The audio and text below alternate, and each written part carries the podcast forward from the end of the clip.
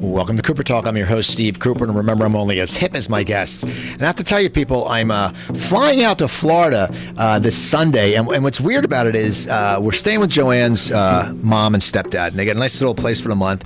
And it's just funny because it's like the, I feel like a jerk because I'm leaving California to go to Florida, the two warmest, the only two warm places in this country, and that's the only flight that won't get you know delayed because we're going straight to Florida. But we leave at 6:30 a.m. and it's so funny because we're trying to figure out what are we going to do because when I used to fly back east all the time, I would take that twenty dollars shuttle, and it was good. But it takes like if we're leaving at six thirty, it means we're gonna have to leave at one because they take like three hours. They take like, the, the weirdest back roads to LAX, and it's crazy. And then I was thinking, well, maybe we'll take Uber. But then I'm thinking, well, maybe Uber might not be around at, at that time, and you're screwed. So I actually I'm, I'm going to drive to LAX and park. All those t- flights I made, those twenty flights, you know, two years ago. I've never parked there, but I went on Groupon, and it turns out it's like 40 bucks to park at LAX for like six days. So it'll be fun. I just hope, you know, we get there at the right time because, I mean, I don't even think security's open at 4.30 in the morning.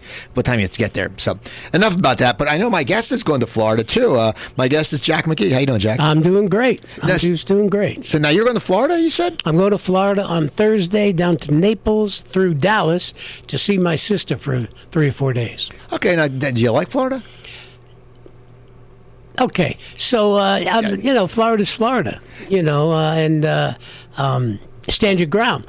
My uh, my sister goes down there, as, as a lot of people from uh, back east do during the winter. So, and I don't get a chance to see her as much as I'd like. So, the last couple of years, I've just made it a point to go down, spend four days down there, and hang out with she and her husband. Now you're a New York guy. Yeah, and you Bronx. come you come from a huge family. I come from a family of eight. Now, where were you in, in that line? Because I know when I grew up, I grew up in New Jersey, out near uh, in Cherry Hill, near Philadelphia, and we had a, a family called the Coolahans, and they had of course ni- they were. They had nine kids. Irish Catholics, no TV. Nine kids, and that's all I, they did is has kids. Where were you? Because I mean, I'm the youngest of eight. Okay, so okay, because like them, I felt bad because the two youngest were two girls. So if you wanted to date their sister, you're screwed. Because on all of them, you know, you had to be careful, right? So, so what was it like growing up? As I mean, with so many kids, I mean, was it were you guys mischievous? Were you? I mean, did you? Well, you know, I'm 13 years younger than my oldest sibling. Uh, and uh, there's only three of us left now. You know, I'm 66 years old, and uh, it's it's it's uh, it's a life check. You know, and uh, uh, when you you know when you grow up in that family, it's there's there's a lot of mayhem. But the thing I remember most about it is around the table at six o'clock at night. Everybody had to be at dinner and it didn't make a difference what you were doing, what was going on. Sometimes if sports got involved, it was a, a different story. But everybody was uh, the the madness, the uh, the meals, whether they be meatloaf or or something that was or a pot roast or something, right. it all got it all got you know it was like an assembly line. So it was pretty crazy around the uh, the dinner table, but uh, uh, we were very fortunate. Uh, my parents, uh, my dad, at one time was a professional baseball player when he was young, and then uh, my mom finally, after they had three kids, and he was about 32 years old, said to him, "Look, you really can't hit the curveball that well. You got to get a regular job." So uh, he he worked uh, at a bunch of different things, and I come from a civil service background. Well, my brothers were either cops or firemen. Got a couple of teachers. My my sister is a teacher. Uh, my brother is in healthcare now, but uh, for the most part, it was uh, uh, it, it, was it was a great it was a great upbringing. We I grew up in the projects in the South Bronx, about six blocks from Yankee Stadium, and and I couldn't have asked for anything any better. Now, how do, I know I read that you got into acting later in your life, mm-hmm. but now as a kid, did you think did I mean because you're the youngest? Because I was the youngest of three, and you know right. we always the baby, so everyone's like, yeah, yeah. How did you did you learn you had to act or I mean, did you start acting when you were younger? Oh, self defense. Okay, sure. You act, yeah, every day of your life if you come from the South Bronx. You know, and my my greatest asset has always been my mouth, and sometimes it's one of my greatest uh, character defects as well.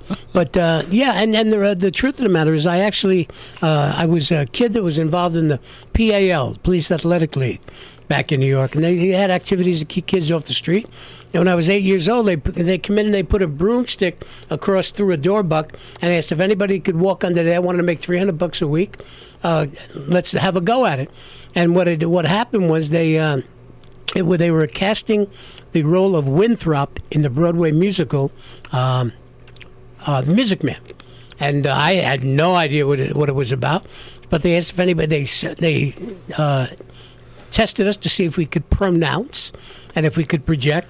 And then they asked to sing, and I had been I was about eight eight years old, maybe nine, and I had been singing with the black guys in the hallways and the bathrooms for a long time. I'm an old doo wop guy, so I uh, I sang "Why Do Fools Fall in Love." and I made it to the. Uh, I was the only finalist at the Police Athletic League to go down to the uh, Majestic Theater down on Broadway, and I auditioned for the Music Man along with a, a kid named Eddie Hodges, who wound up getting the. Getting the play on Broadway, and there was another kid that ran around with us for a few uh, few days when we uh, when we were uh, auditioning down there, and his name was Ron Howard. Okay. So that was that's what I did. That's the first and only experience I had with theater until I was around 20 years old. After I come back out of college and, and started doing some community theater. Now, what did you go? Uh, what, what did you go to college for? What was your major? My major was just, it was the only college that took me. I went to a small school out in Santa Fe, New Mexico. I only lasted six months. They wanted me to go to class, you know, and I was involved in a lot of things, did three plays, uh, started a coffee shop, was liaison between the, uh, the, the college and musical groups that they brought in. But I really didn't have any, I had no direction at that time. And not a lot has changed.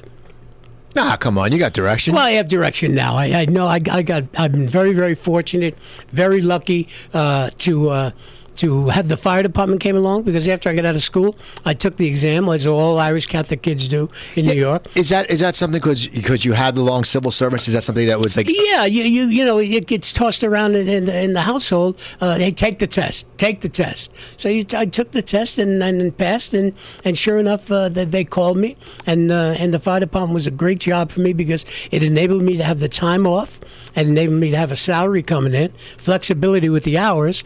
So I, I, moved from, I was living up in Brewster, New York, about 50 miles north of the city at the time. We had moved up there. We used to spend some summers up there. And, uh, and I moved back into the Bronx and started pursuing the, uh, the acting career. Now you said it gave you flexibility because what is it? You work like you you're only call when there's a fire. I mean, how does how does how does a fireman's schedule work? Like I have a friend who's a pilot and they work three days on, and then off for, and then you know sometimes it's kind of similar in, in New York. Uh, the, we used to work uh, the straight uh, twenty fours. You work twenty four hour tour. You work Monday morning till Tuesday morning. Then you'd be off until uh, Thursday, uh, Wednesday night, and then you'd work two uh, a night shift and a day shift. So it wound up being equivalent to about eight 24 hour tours a month. So it worked out pretty well. And also too, if I needed something, if something come up on a on a Wednesday, and this was Tuesday, there were uh, 40 guys that I could make a call to and say, "Hey, will you work for me tomorrow? And I'll work for you tomorrow night." And the night shifts were six hours longer than the day shifts, so most guys had families and they wanted to be home with the family. So I never had a problem getting the time off if a, if an appointment or an audition came about. So when you were the whole time you were being on the fire department, you still your that was a means to end for you because you, you knew you wanted to be an actor. I mean, that was basically what was in your heart. You said, "I am going to do this acting thing." Yeah, I, I, I that that was the uh, the uh, uh, uh, the disease that I caught early on, and then it uh, it it really started to flourish once I knew that I uh, that I, I could have I could I could do what they were doing down in New York City. So how do you make that transition? I mean, you're you're you're acting. You're in the fire department. Mm and you want to get into acting, but then again, you also do have the responsibility because the old thing is, you know, it's it's scary because if something apart comes along, you can take that, but to leave your job, you leave you're losing that financial security. Right? Did that go through your mind at all? I mean, how did you sit there and bridge it to where you said, okay, now I can leave the fire company? Well, you know, I went to uh, it was in 19, I believe 1984, and uh, I had been on the job for about four years and uh, and I decided to take a leave of absence to see what it was like out in L.A. I had a bunch of commercials running at that time, so I, uh, I was with a, uh, an agency in uh, in New York, and uh, they had a they had offices out here, and uh, I come out here, and I, I, it was a great life lesson because although I had a bunch of commercials running, they wouldn't even see me out here. The theatrical department wouldn't see me, and then I find I realized at that point that in New York it's a business, out here it's an industry. The opportunities are tenfold, but so are the amount of people that want those same jobs. So I, I restructured. I went back to the fire department after I took uh, I, I, had a year leave of absence. I took only six months. Went back. I worked at it. I uh, I worked at uh, uh making contacts and getting in front of people that were doing films. And sure enough, in 1986, I uh, I landed a small role on the, the first film that I ever did, which was Turk 182 with Timothy Hutton, I believe. Timmy Hutton and, I- and Robert Urich. I remember seeing that movie. Yeah. It was a firefighter movie. Yes, it Now, was. now how you said a lot of commercials. What kind of commercials were you were running for you? What kind of commercials were you doing? Look, I was some cops. You know, I did a couple as, as, as a fireman. Uh, um, just and you know, commercials are a funny thing. It's flesh peddling because really all it is is just a face. You know, a lot of times there's no not even any dialogue. So you just go in, and sometimes they just cattle calls, and you just keep going back and back and back and back. And I remember the the first agent that I got uh, told me, "Don't get discouraged. It'll take you 70 to 80 auditions to get your uh, to get your first spot." And I had uh, I got lucky. By the time I had done maybe eight or ten auditions, I had five or six commercials running. Now, how how how were the other firemen interacting? Were they, they giving you a hard time just because hey, this guy on TV? Or were they busting your balls? or Of course, what? they break my balls. That's what you got to, you know, if you give it out, you better be able to take it. And I remember the first commercial I ever did was for Kellogg's Frosted Mini Wheats, crunchy wheat, nicely sweet. I was crunchy wheat. And of course, they made fun of me and they'd say, oh, look at, look at an asshole. What looks the two headed dragon, the two headed monster, until they found out how much money I made. And then they all wanted to become actors. They all wanted to become actors. So it was, uh, they were very supportive. And then when I started doing some off off Broadway stuff, a lot of guys, a lot of guys from the firehouse would come down and support. You know, God forbid they would never tell you that you were doing well, Right. But they tell all their friends they, that they know you. Yeah. And now they all know me now. You know, they all know me now. But back, but still, the great part is that when you go back to New York, when you go back home to where they know you. You know, you walk into the uh, you walk into the uh, uh, the bar or wherever you're going to meet these guys, and they're like, "Hey, look who it is, Robert De Niro, you fat bastard! What'd you do? Gain thirty pounds for your last role?" And you have to put up with that. But you know, when they go home and they're out there bragging about you to everybody, "Hey, my friend, my friend," you know. That's so East Coast. That's like what we used to sit there. Exactly. When we would go out, you know, we would go out to a bar, and we would always go before we go to the club. We go to the bar where it was like the cheap beers, Right. And we'd be hanging out drinking, and you just bust everyone's balls. And the person who couldn't take it, you just attack him because he. It's like it's like you, if you can't defend yourself. But then we knew there was things off limit. Like my buddy was bald. We didn't at a young age. We said we, we can't make fun of him because that would really hurt him.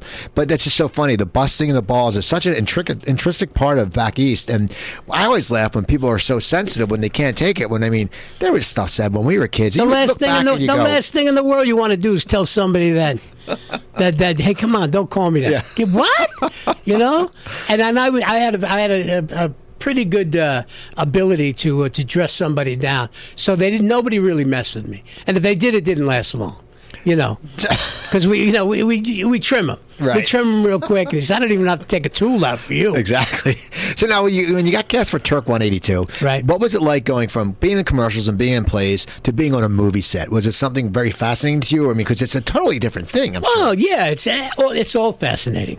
You know, I remember just thinking the first time I saw the commercial on TV and blah blah blah this and that. Uh, but then when you go on a movie set, everything's slower. It's it takes longer.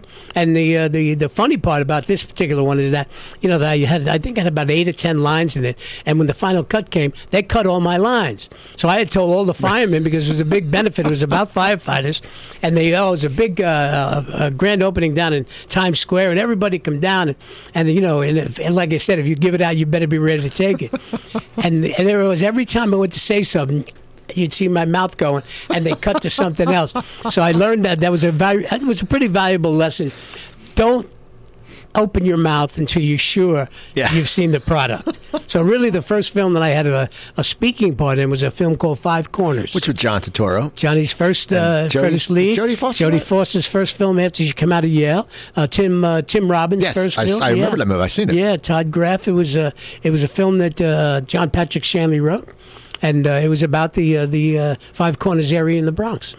And so now that you got your line. Right. And now, what was that like to actually see yourself? I mean, it must be a great feeling because I mean, after the Turk 182, it's it, it's it must be disappointing because you're sitting there going, "Oh man, they cut me out," even though you were in the movie. But for this, what was it like to actually see yourself on the big? Because you're seeing yourself on a big screen. What was that like? Yeah, well, seeing seeing yourself small screen anywhere in a mirror, it didn't make a difference. You're in love with yourself. Uh, but you, uh, it, it, it was pretty exciting, and uh, and the I remember the soundtrack that opened up the film was uh, uh, "In My Life" by John Lennon, and I'm thinking, uh, wow, it's so so overwhelmed, saying, "Man, this is this is actually this is happening," and it was uh, it was a pretty terrific experience. Uh, Tony Bill uh, was the was the director, and uh, and I've I've seen him throughout the years a number of times, and he uh, he his great claim to fame is that he discovered me. But meanwhile, he hasn't hired me since then. you know, discover me, hire me. You know, Exactly. but uh, uh, the- what I what I treasure the most about this business are the people that you meet. And it's not always, you know, it's not the actor. Yeah, it's nice to go and, and, and, and do the walk and uh, and go to the parties and stuff. But the guy, the guys and girls who work on the crew, because you come from a blue collar background, you know how hard they work.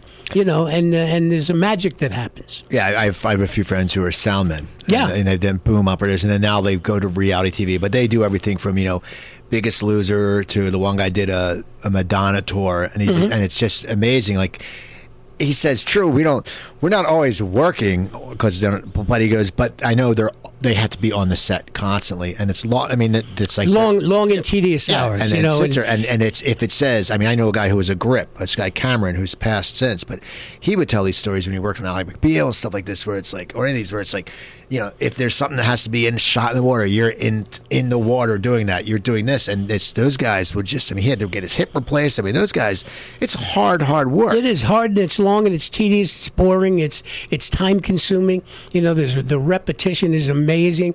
You know, it, it's it is amazing when you you get somebody who's never been down to a set before, and all of a sudden they come down. I'll say to them, listen, come down to visit. But don't feel bad about after an hour saying, "Man, I got things to do," because you, one would think it was all all red carpet stuff, and it's not. There's a lot of long, hard, tedious work that gets done, and hopefully, if you get if you get lucky, and the the end result, the combination can uh, uh, can can really uh, produce a really good product. So you you said you do five corners. You did it. When do you decide to move to LA? Because you're in New York, and now you had come to LA before, and you probably had a little sour taste in your mouth. Because I think because what happened the first time you came out, It was a little bit eye opening. You so- know, so- I, I wasn't discouraged. It was, you know, I, I made sure that I, I covered my tracks and made sure I was, it was only a leave of absence. So I went back, and then when I did make the decision, which was only a couple of years after that, I had been uh, uh, on the fire department for a while, and it was time. It was time for me to go. I just thought to myself, you know, if I don't commit to this, uh, who knows when when it'll happen? And I uh, right after Five Corners, I, uh, I I forget what what happened after that. I have to look at my IMDb myself to to get the chronological order. But I had met I had met somebody in New York and uh, and uh, an agent. And they said, "Look, we're going to open up an office out in uh, L.A." It was a branch off of Flick, which was a uh, a modeling agency, I and they were, Flick. and they were being called uh, Click or something, whatever it was. And uh, and so uh, so I said, all right, yeah, you guys are going out. So they went out, I think in, in April, and I went out in June. And I uh, I went from the Bronx to Hermosa Beach. See, now that's I, I always ask people where they first moved, and, Mm. and it's uh, a lot of times like people say they moved to Hollywood or you moved because you know you, you moved in L.A. where there's a different place, but now you were acting. So I mean, how'd you pick Hermosa Beach? And what a great, I mean, what a nice place to move. Well, I had friends. I had friends that, uh, from out there, and I had visited there. And I thought if I was going to go from the from the Bronx and spend a winter Right. uh, away from the Bronx, I, I, I, think I, why not go to the beach? So I uh, um, I went out there and I, I bought a, a townhouse. Uh, and then we we moved out, and I, I was living uh, 150 feet away from the uh, Pacific Ocean. See, that's great. But then the thing that stinks about that is when you have to come out to audition, you're only 25 miles, but that's two hours. It's it's 25 miles, and also, uh, I, I uh, the truth of the matter is, I only lasted there a year. I got carried carried out of there on a gurney, and I'll I'll talk to you, tell you about that. But um, it was too much like party time, you know, just too much like party time, and and my priorities got all askew. Uh, as you would say, and I, and I wound up having to go uh, go and get a little bit of help and go away for a little while okay. you know and i've been uh, it didn't it didn't take effect right then i still went back and did a little bit of uh, experimenting and a little bit of uh, research uh, but i've been uh, i've been uh, fortunate enough to be clean and sober now for 20 years Okay, so that was that. Was, but the first time wasn't a wake up call, Right. But but you still so you you left. Did you leave Hermosa Beach then? I did. Now, I left left Hermosa Beach, uh, and I come up. Uh, I was living in uh, uh, near on Second Street in uh, Highland and Melrose in that area. Okay. So now you had an agent though. Now. Had an agent, was starting to get out, starting to, uh, and you you have the the list in front of Oh you. yeah, I'm looking because Yeah. well, because I know, I know, I remember. Well, it's funny because I look at some of these movies that you forget about, like the four, five, the corner, five corners, until you see it and you go, "Oh, that was a great movie." A movie, The Hidden, which Right. you, played the bartender, but The Hidden was that it was. I think that was with uh, Michael Nouri and Kyle MacLachlan, I believe. Is that the one Yeah. where the, where the zombies took over the Yeah, strippers? zombie, yes, took over the strippers. Yeah, and, and, that was another movie that was just crazy, but just cool. Like it was cool. So how? I mean, it's funny because you're you're someone over to watching me. Someone watching me. You're a bartender. Now, were you getting? Right. Were they saying, okay, this guy's going to play bartender? I mean, how did? well, you know, you you are you are where you're from. You know, I'm a blue a blue collar guy, and that was the deal. I don't get the opportunity to play a lot of lawyers, although I have occasionally. But uh, uh, you know, the uh, uh, Hollywood. If if somebody's if they're making money on you being a certain type of character. That's what you go out for. You know, I'm, I'm not going I, I knew enough right off the bat that I was never going to be a leading man. But uh, the guys that uh, that I uh, be- became fortunate enough to work next to were all leading men. And all leading men, they need a sidekick. Right. You know, and sidekicks are good. You know, I mean that that happens. Uh, that still happens to this day. Uh, film wise, uh, you know, I'm I'm usually the guy that's with the uh, that's the uh, the partner as a cop with the with the leading man. You know, it, it happened uh, in uh, um, with the with well Kirk Douglas. I'm not Kirk Douglas. Uh, uh, um, mm, uh, come on, come on. It's going to happen. Uh, Goldie Hawn, Kurt Russell. Kurt- Kurt. Russell and uh, um, a couple of times, not only on Backdraft, but also on uh, he, uh, we, we did a film. It's gonna come. It's in front of you. I I, I forget him now. Well, Because there's been so many of them. there have been a lot of them. I mean, I- I breakdown, always- breakdown. There you go. I always, I always check out. It's funny because uh, when you look at IMDb, and I, I think you have like 198 credits, Right. and it's like, man, when you think about it, you know, because you're like, damn, that's that's almost 200 credits. That's and, crazy, And they're missing stuff, but it's just amazing because it just shows you've constantly worked, and it just shows that you know people out there that you know if you stick your mind to something, and you came from a, you were a firefighter Right. who wanted to be an actor, but you played your cards right. You were smart about it instead of just saying, "Oh, okay, I'm going to be an actor," and you know, take off. Right. But it's cool just because I look through you and you have a great, you know, role of work. But now, in the, when you were first out here and starting to work in the movies, were you going out to audition a lot? I mean, because you, did a lot of guest spots. What was that like? Because it was constantly, you know, Yeah, you're always, you know, like, even today, uh, you, you're always going out the door auditioning. You're always going to meet new people.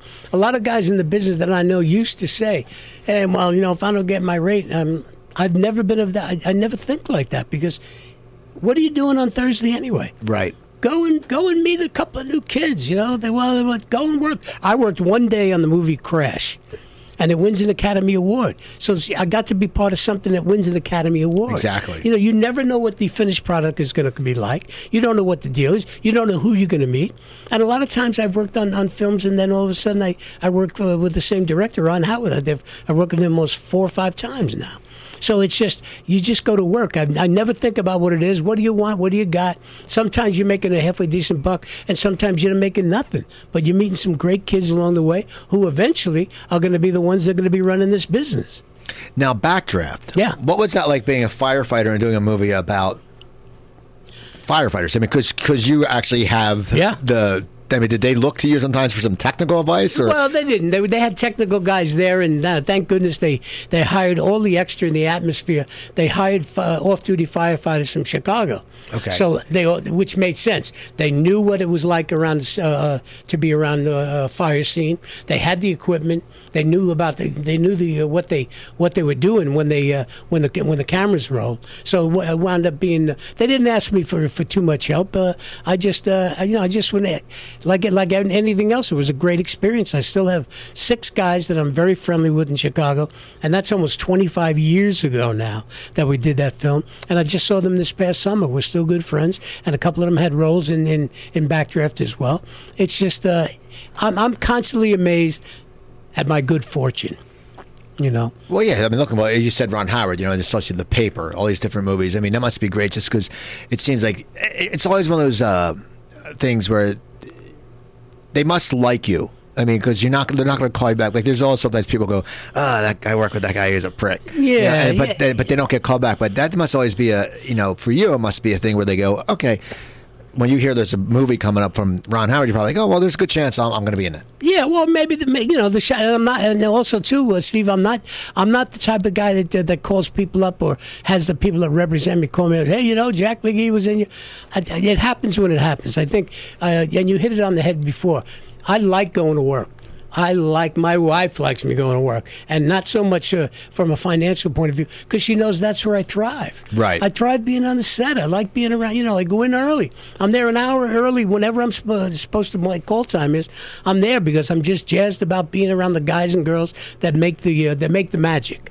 You know. So you've been working a lot in movies, and now I see one of your first uh, recurring was EZ Streets, Right. and now now. That was must have been a great feeling that you knew it was. I mean, when you went into that, did you know it was going to be recurring? Because I hear so many times people go in and they're reading for it's going to be one day or Right. one role, and then all of a sudden the the crew or the director or the actors like you, so they go, okay, we want to come back.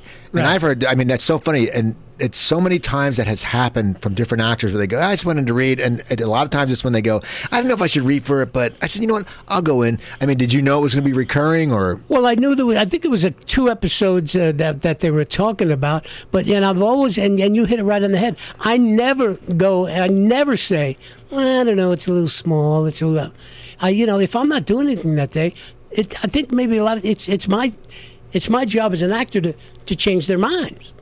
To, to make them want to have me around, and uh, and so I, I've been I've been successful, and that that was exactly my point because I had worked with uh, EZ Streets was a, a series with, with Ken Olin, and it was uh, written and directed by uh, uh, Paul Haggis and Bobby Moresco, and that was uh, we go back to that story about Crash.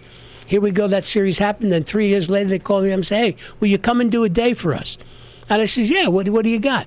And they said it was this guy who was a gun shop owner in this movie. Okay, good. So we went and we did it on one, for one day. Those guys have called me back a number of times. I did a pilot with Paul Haggis. It, it's just, you know, it, that's what happens. Work begets work. If if you show up, if your attitude is right, you treat everybody like they're contrib- like they're really really important to the product. I mean, you were saying before about you know a lot of guys are sound guys. You know, uh, I I could do the greatest scene in the world with uh, with with with a beautiful actress, but if it's not in, focus, it doesn't make the film. Right. So everybody's if you everybody on the on the show, whether it be the cameraman, the, the people that are pulling cable, that young kid that's uh, uh, that's uh, running craft service that isn't getting paid anything, if they're made to feel like they're a part of the deal and that they're appreciated for what they do, it cannot help but be reflected in the final product.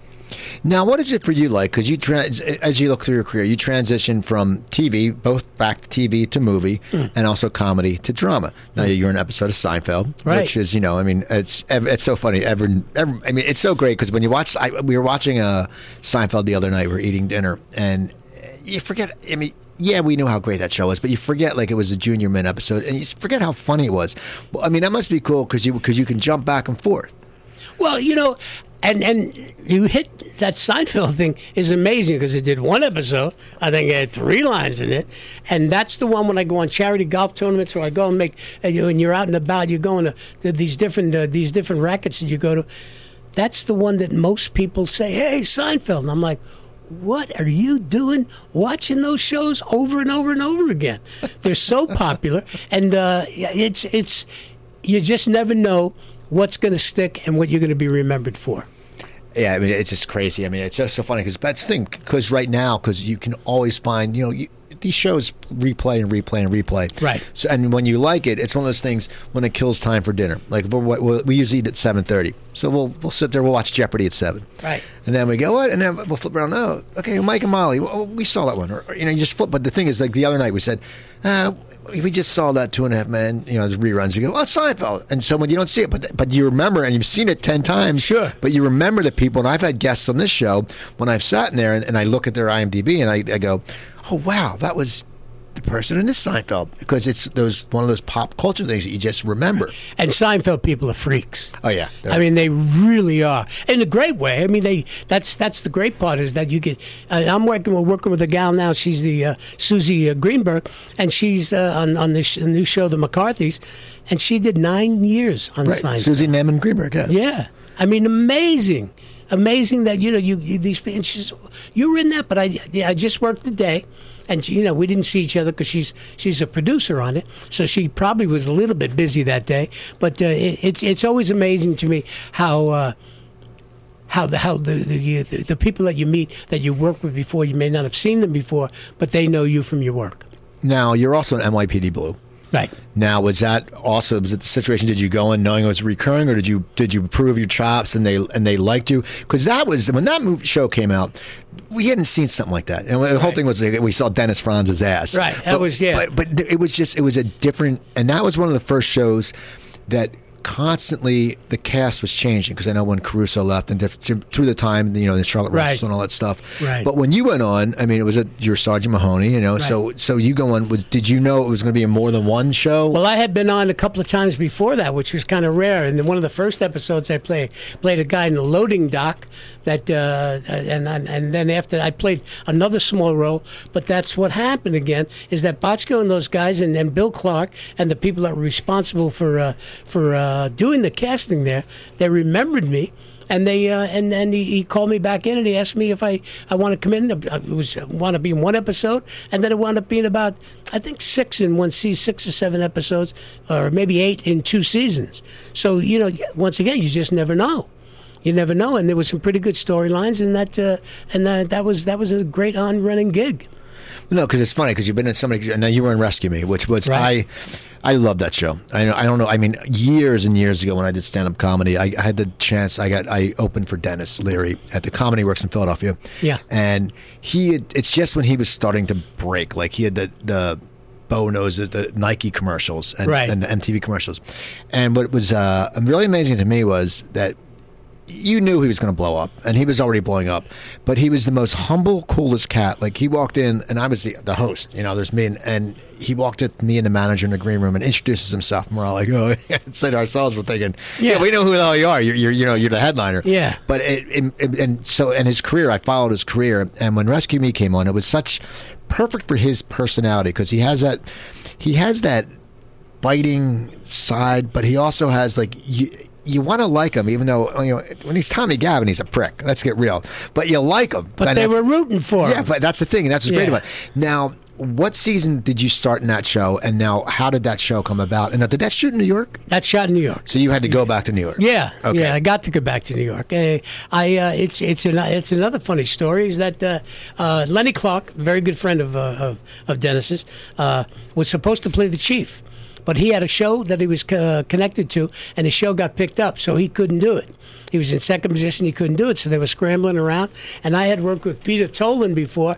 I, I knew his in-laws from uh, the theater group that I was with back in uh, in upstate New York.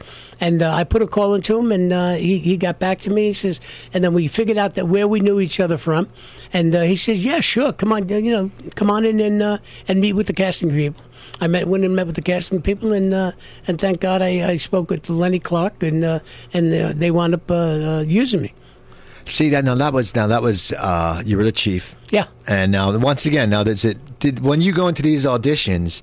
Did they know your background that you were a firefighter, or does that does that help you sometimes? Do you think does it help you get a part just because they know it's it's one of those things? It's like I've had people on who were uh, a guy who was on Southland, and when police officers watch, you know, or when firefighters watch, you know, they want they want to be get represented right. I mean, that's Right. the thing. It's like you know, like a stupid sitcom, you don't care.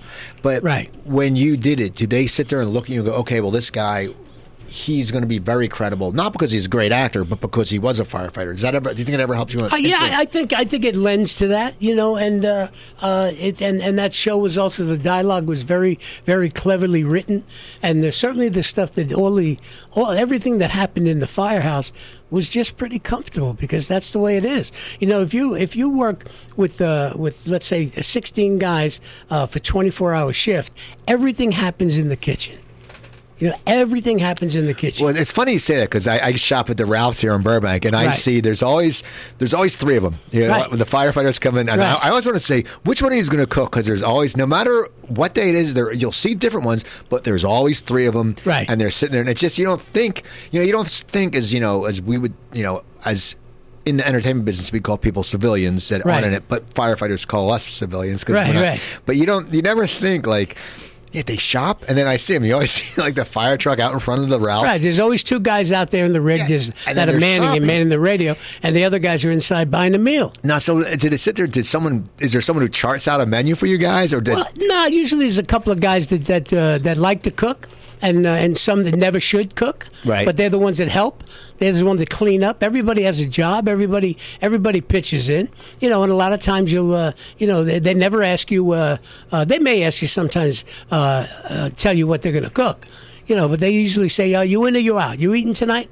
You know, and they get a count, and then they go out and they buy the meal. And usually it's too much. There's always too much food. Right. That's why for, well, out here they don't because out here they uh, they still have creases in their uniforms. But back back east, everybody winds up blowing up because you're just sitting around and all of a sudden you you got the there's always leftovers and then you finish the, eating the meal and then all of a sudden you go out and you catch a job. You come back at midnight and you're having you're having uh, meatloaf and, and potatoes at one in the morning. See, that's, that's yeah, know. that's the way to put the weight on. Now, no, the rescue me in this in this scene, it's all ball busting, but that's very Yeah. that's very how it is in Yeah. the fire department. That's how it is in life. Right. So how was it? Because that seem, seems like it would be such a fun set to work on because there was so many. I mean, there was everyone knows who Denis was, but then there was actors who weren't really known, like you know the younger guys who. Uh, Right. Steve Pasquale, Yeah, and so Mike Lombardi, John it- Scurti. Did, was it was there like a bond together? Because you know that because you guys were you were playing firefighters, but you guys seemed everyone seemed to get along, and I mean it must have been cool because just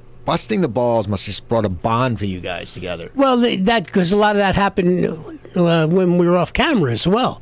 You know, every you know you get to know everybody a little bit, and you see the characters that they play, and all of a sudden they start part of their own personality starts to leak into the character. You know, and and they, yeah, there was, there was always a lot of ball breaking going on, a lot of teasing going on, a lot of you know they found out you were sensitive about something, they broke your balls about it. Yeah, so a lot of that it was it was kind of uh, life imitating art or, vice versa, or whatever, how- whatever the, however the hell that, that thing is put. It was pretty comfortable when we were doing this, and they they allowed us sometimes to improvise, you know, and then throw something in here and there, and they keep it.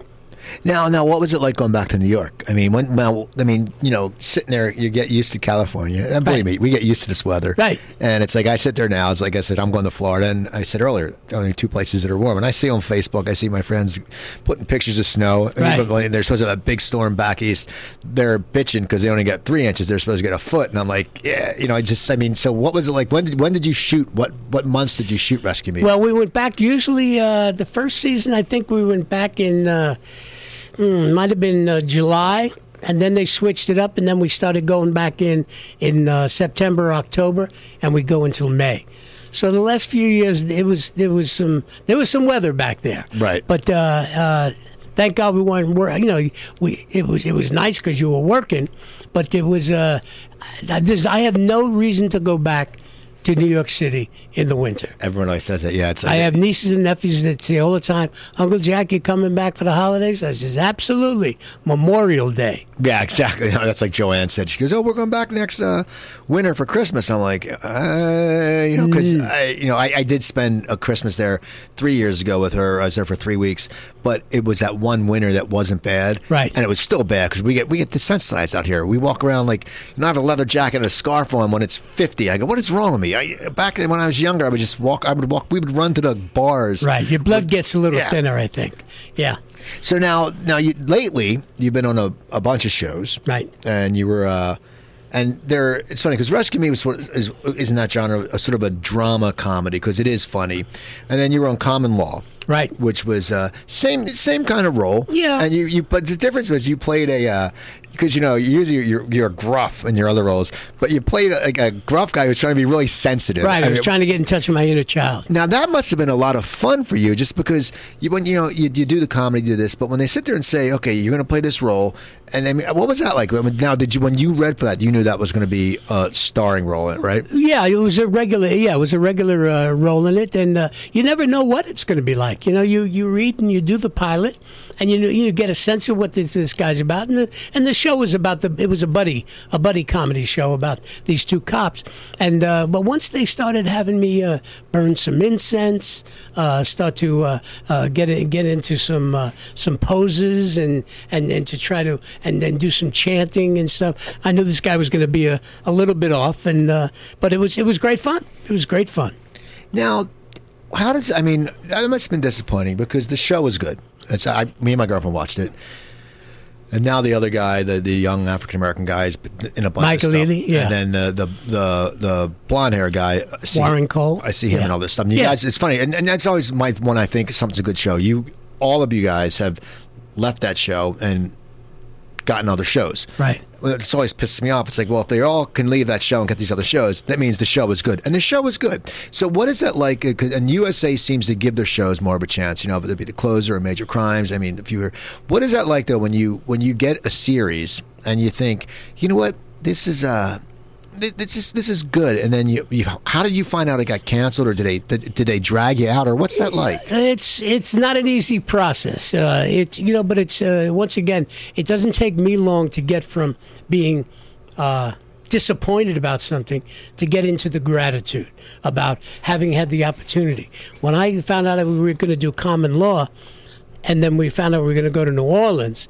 Uh, it, it was I was I was excited about it. I fell in love with New Orleans. If we would have gotten picked up, I was my wife and I were going to move there. What what did you love about New Orleans? I mean, just, Everything. I love the people, the uh, the history, the culture, the music. Uh, I wouldn't. I wasn't thrilled with uh, with the prospect of. I wasn't going to live down there from uh, June through Right. through September. I was gonna say I didn't want to be there because it was you know if I wanted to do that I could be in New York and you know sweat my ass off right down to my underwear. But uh, uh, I just had a. There was it, it was just there was some there's something about New Orleans, the people down there that were just amazing. And uh, I think what happened with, with common law, they uh, the, it suffered. The writing suffered somewhat, and and we had the distinction, I think, of uh, being the only uh, uh, show that only did one season on USA to Okay. date. Most of them get picked up, you know, and you're right. Most shows that are on cable, they give them a little bit of a chance to get their legs. For some reason or other, unfortunately, that didn't happen with common law. Now, when you go to New Orleans, like, okay, so you're there for a few months. Right. Now, where do you stay? Did like did they put you up? I always wonder. It's like people like because you're leaving, and Right. it's always like it's. I mean, I would always think, well, what am I going to pack? You know, and it's. I mean, how do you prepare for sitting there when they go, okay, you're going to be shooting here for three months? Is it like you're moving? Do you ship your stuff out? Do they ship your stuff out? How does that work? Well, you can do a, a, couple of different things. The easiest way, uh, and I found this out, and the first time was was in New York. Uh, I sublet an apartment. The first season, I stayed with my niece over in Hoboken, And Rescue Me. then uh, rescue me, and then I, I, I, started looking on, on Craigslist and uh, and uh, these uh, uh, these different rental agencies where you could sublet a place for four months, and I did that down in New Orleans, and I found a little a house down there, and, and then essentially what you bring, I packed up my uh, I had my car shipped down there so I could have wheels, and uh, and by the time I get down there, you bring a couple of uh, you know a couple of suitcases full of clothes you know, and then you make do whatever you have to make do with down there. And if you move into a, an apartment that that uh, you're subletting from somebody, it's everything is right there. So that's that's kind of what happens. They give you a relocation allowance of X amount of dollars one time. Okay. To to uh, to make the move. That usually that usually helps you about, uh, in the first season, and then but then after that you just I was prepared to go down and rent a place down there and uh, and and just uh, and and enjoy the enjoy the life down in New Orleans. But they do it, it is there's not much. You know, if you if some guys some people move and, and, and if they've been there a couple of years, if the show goes on, that's what we would have done. We've gone down there at least for the months we were going to be working. My wife and uh, and our dogs, we would have all went down there, and I would have uh, rented a house and uh, and stayed down there. And then when it was got hot and sweaty, I would either come back out here or I go to New York. Now, did your wife go down with you when you did it? This this when you shot the first time? Did she come down or? She didn't go down all the time. She come down every every every, every three weeks. Okay. Or I try to come home. Because we, you know, she has a life here. She works at a cancer support center right here in Sherman Oaks called We Spark. Uh, she does an incredible job. She does intakes on people who have been affected uh, by and or have cancer. So I didn't want to take her away from her work, Okay. the stuff she loved doing. And I have, uh, I have uh, now I have five rescue dogs. So uh, we have uh, we have a commitment back here as well. So she held down the fort while I was down there enjoying myself in New Orleans. I know it's like yeah, it's the five dogs. it's a lot Yeah. of dogs to have. I mean, that's Yeah. just crazy. So okay, after after a common law is gets canceled, which you know, hey, we were bummed. That's all I said because we we'll sit there and, and you never you never really hear it. Like because if you don't read the trades, you don't know. And then you sit Right. there and you all of a sudden you'll be sitting there watching. You, like you'll be watching on like USA, you know, starting up soon. You Rizzoli and Isles or whatever, and you, you go. Eh, I said to Joanne, I go, whatever happened to that show, Common Law? And then all of a sudden you see, oh, wait, he's on another series now. But Right. I can't say that because you have, have like series running together all the time. Well, I you you would think my wife would like me to have more series. but- the truth is, but I've been very fortunate. Benched, okay, Yeah. An- another show that got canceled. Right. Another show that was very funny, Right. and I feel bad for Eliza Coupe because that other show she was on Happy Endings was Right. funny. I mean, that, that was like laugh out funny. That whole thing, and this show, Joanne found it, and I started watching it, and it was funny. I mean, it does. It does it. I mean, yes, you have to be thankful that you're on the shows, but does it ever get you a little pissed off when you're like, wait a second, this was that was a great cast, and Maria Bamford. I mean, just a great, uh, just great all around cast. What is? I mean, and it was it fun shooting a comedy because that was that was actually a sitcom sitcom because your other shows have been comedy, drama, funny. thing. What was it like to sit there and just go, okay, I don't have to worry about anything serious. I can just go have fun and screw around. Was It was great, feeling? fun, and I played the boss, so I was always in and out. And uh, the truth of the matter is, they got good numbers. Right. I have no idea why that didn't go, because right from the get go, it, had, it got uh, great reviews. The numbers are okay, and for some reason or other, they just dropped it. You know, and that was I only actually did four episodes out of the six of those because I was committed to the McCarthy's at that time. So they allowed me to do only four episodes as a guest star. I would have been a regular if I wasn't committed to the uh, to the McCarthy's at that time because the McCarthy's been going was going on for almost two years. We uh, I got cast in it. We shot the pilot. It was a single camera as a pilot. Okay. And they uh, they liked it, but they wanted to retool it. And then eventually, what they did is what they did uh, this this our first season here. They did a multi-camera in front of a live audience. Okay, so you so you you got cast in the McCarthy's first, and then Right. it was on hold. So then that's when you took benched. That's when they allowed me to take Okay. bench. You have to, they have to get permission from CBS. Can we use them for these four episodes? And and sure enough, that happened. So I was really uh, only a guest, uh, you know, like, because of the contractual, the wording of it. You can't be considered a regular. I was just as a as a guest star. So uh, I, I did the four episodes, and I was hoping that maybe it would get picked up, and was quite disappointed. Uh, Jay Harrington's a, a good friend of mine. It was a great show. Well, the McCarthy's now it's funny because I, I always read the writing credits, and you know Tom Hertz is writes on it, who created Right. Rules of Engagement. I mean, I knew him years ago. We did stand up together a few times. Right. But you look at the list of the people, and Brian Gallivan. Brian Gallivan wrote on Happy Endings. right. So all those Eliza Coupe show. He's the creator of the McCarthy's. So now, when that show role came up, did did you were you up against a few guys, or did they offer you that, or because it's it's it's it's in your wheelhouse? You play the Irish father. I mean, it's perfect for you. I met with uh, Brian Gallivan and Richie Schwartz at a coffee shop on Larchmont. And we had coffee together, and the next day they offered it to me. So So that's the first time that's ever happened. I didn't have to read or, or for producers or get cleared by network.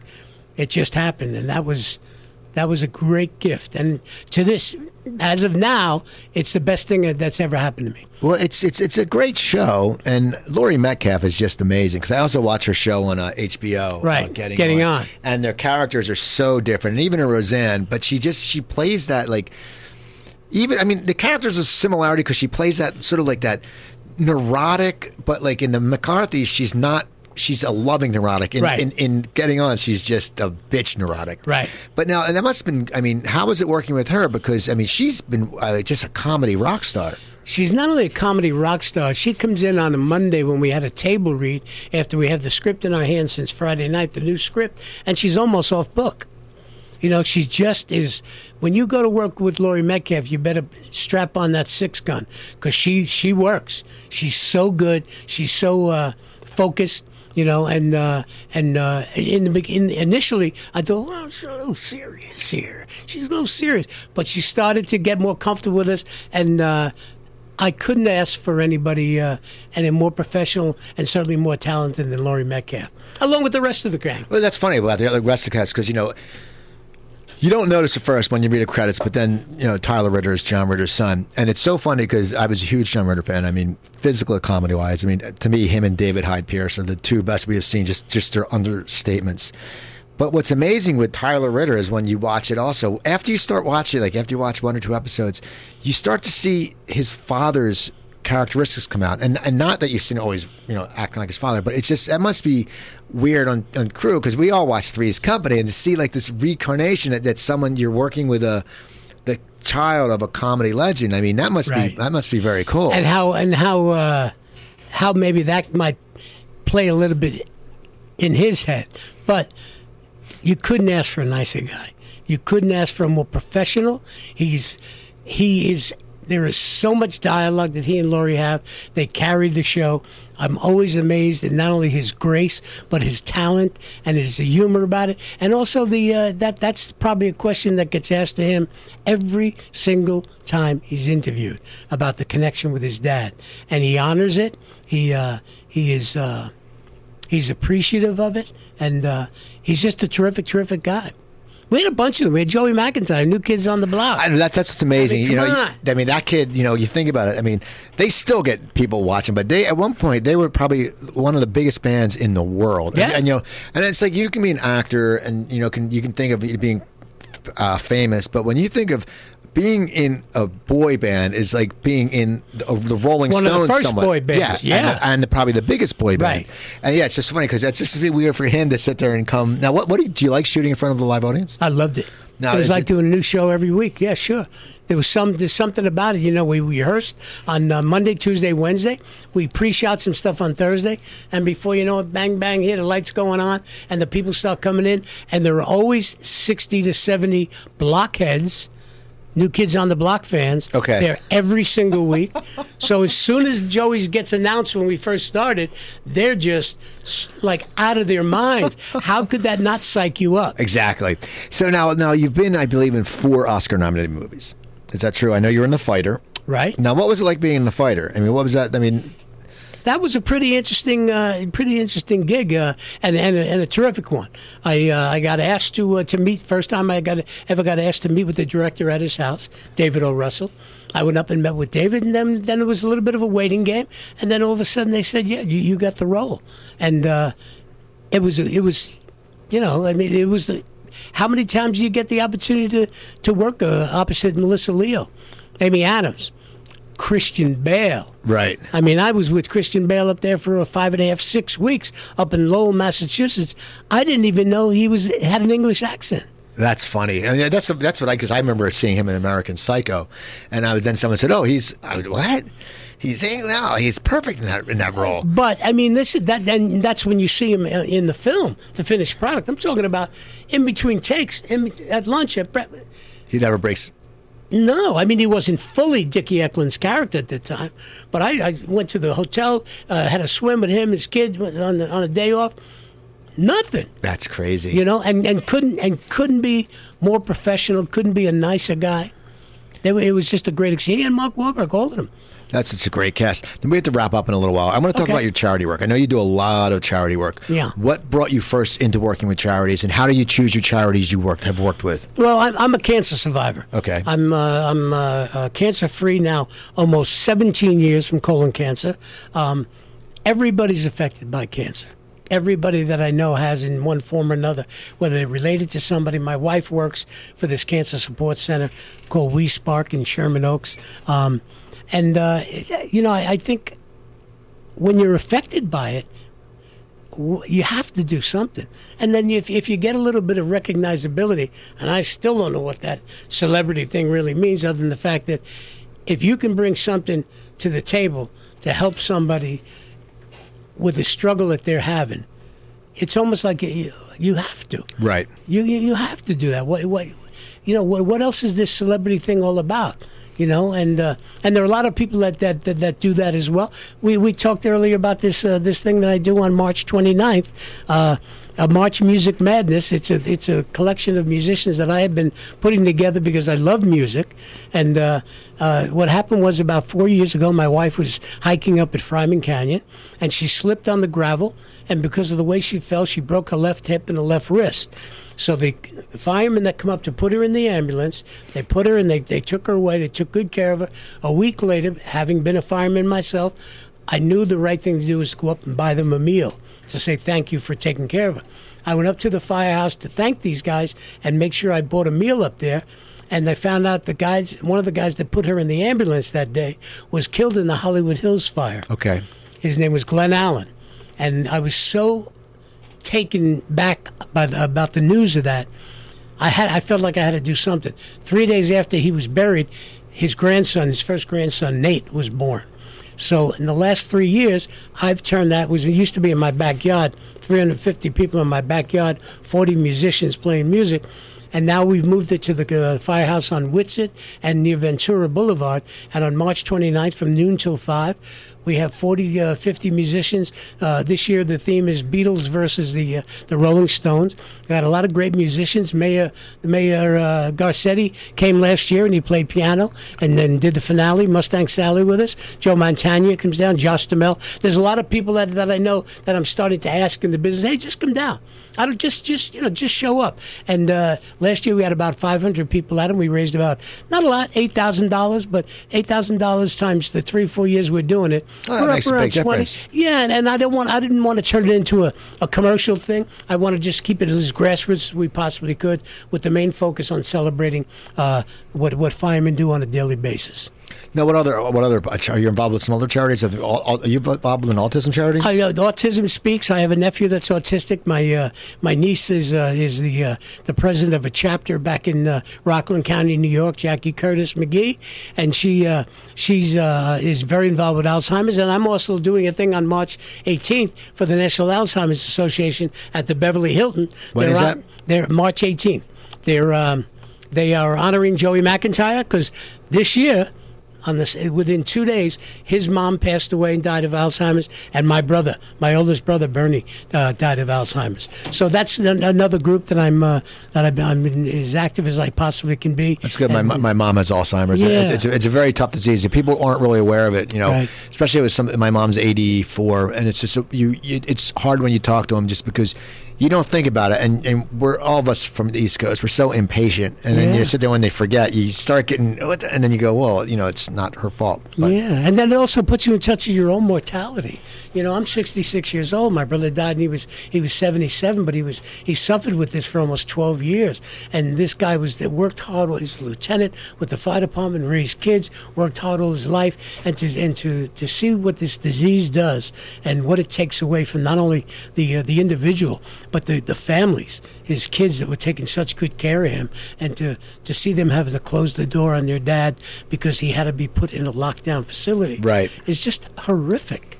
It's just horrific. Well, it's good you're doing all that charity work. You know, you give back. Now, the McCarthy's were waiting to see about what's going on with it, right? We're crossing our fingers. I mean, because you know, I like it, and it's it fits in that night, and it's well written, and it's funny, and it's funny because I, you know, I didn't watch the first few episodes. My buddy said you got to check it out, and then I watched it, and I uh, on demand, and then I told Joanne, I said. Make sure you DVR that because she she controls the DVR. 'cause she DVRs always all these do. shows. Yeah, I the go- way they I- always do. I go, I go. Whatever. Does this work? And you know, Right. And then she she's like, I don't know if I'm going to watch it. You know, just and then she because she's like, oh, you know, I'm an Italian. I You know, but she started watching it. Right. And I she then once again she started she like me. I didn't watch it at first. Now I watch it. It's a Right. really good show. Right. So now what else is coming up for you? What, what's uh, any TV's uh, talents? What, what- Don't know. I don't. I don't know. I don't. You know. Right now, uh, you know, I'm on. We're on hold for that, and uh, we're just fresh off the news that they uh, that we're going to wait now until May and see what happens. But something could happen this afternoon. Something could happen tomorrow.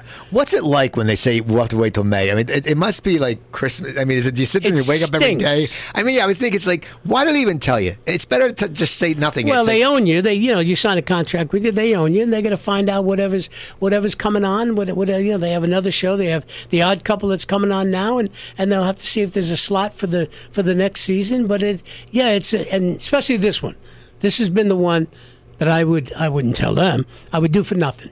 That's how much fun I'm having with this. It looks and how fun. close we've become. And it's funny because you do you play very you're very uh you're it's not the, the typical you character. You're very under understated in this, and that must be Right. great for you because Playing my father. it's just it's so funny because you sit even when you're Yeah. coaching, you know, it's like you sit there and it's you play like the typical East Coast father. You know, it's just Right. it's funny and it's just it's very under the the wife who's overbearing and it's just you know it's good. And so now uh so how do people get in touch with you or did you have any did you tweet did you do anything like that? Yeah, I do tweet, and uh, it's uh, at at the Jack uh, hashtag the Jack McGee, and uh, you know it, uh, through the McCarthy's. You know they uh, they uh, they have a, a whole campaign going now, uh, a Boston a McCarthy's Tea Party. Okay. uh, uh, letting people know to please uh, uh, don't forget about this show and bring it back, and that those uh, the receptions have been has been really really good, and we just keep our fingers crossed and and hope that uh, it gets picked up. Great. Well, I want to thank you for coming on, Jack. It was I nice meeting you.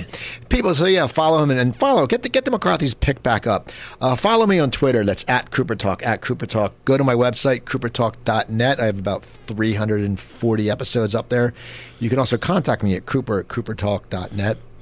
And uh, Stitcher, iTunes, same thing. Cooper Talk, one word. Uh, as I said, Twitter at Cooper Talk, and also go to my other new website, Stop the Salt. It's my low sodium cookbook I wrote. It's uh, 120 recipes, easy, easy cooking. You know, I went through my health problems, and I salt screws with you. It's in everything. I'm not saying don't give up all salt, but just watch how much you take. But these are 120 recipes, whether it be pasta, salad, side dishes, or entrees, that are very easy to make. It's called Stop the Salt Low Sodium Cooking for One Without Killing Yourself. You can get that at stopthesalt.com. If you order from there and you send me when you buy it, if you say sign it, I know I, that sounds cocky, but some people like book signed. I will sign it for you. I'll sign it, or you can get it at Amazon. Just type in Steve Cooper Stop the Salt, and it's the same price both places, so it depends what you want. Also, this Friday, I'll be at the Capri in uh, Eagle Rock. It's my first performance this year. I don't really do stand up much anymore, but the guy called and said, Hey, you want to do it? So I said, Yeah. So the show's at 9 o'clock. That's the Capri in Eagle Rock. Starts at 9. It's free. Come on out. So, McCarthy's. You want to help save that. Hashtag save the McCarthy's, right? Hashtag, That's it. Hashtag save the McCarthy's. Check that out. Follow me at Cooper Talk. Remember, I'm Steve Cooper. I'm only as hip as my guests. Don't forget, drink your water take your vitamins, eat your vegetables, be healthy, be safe, and I'll talk to you guys next week.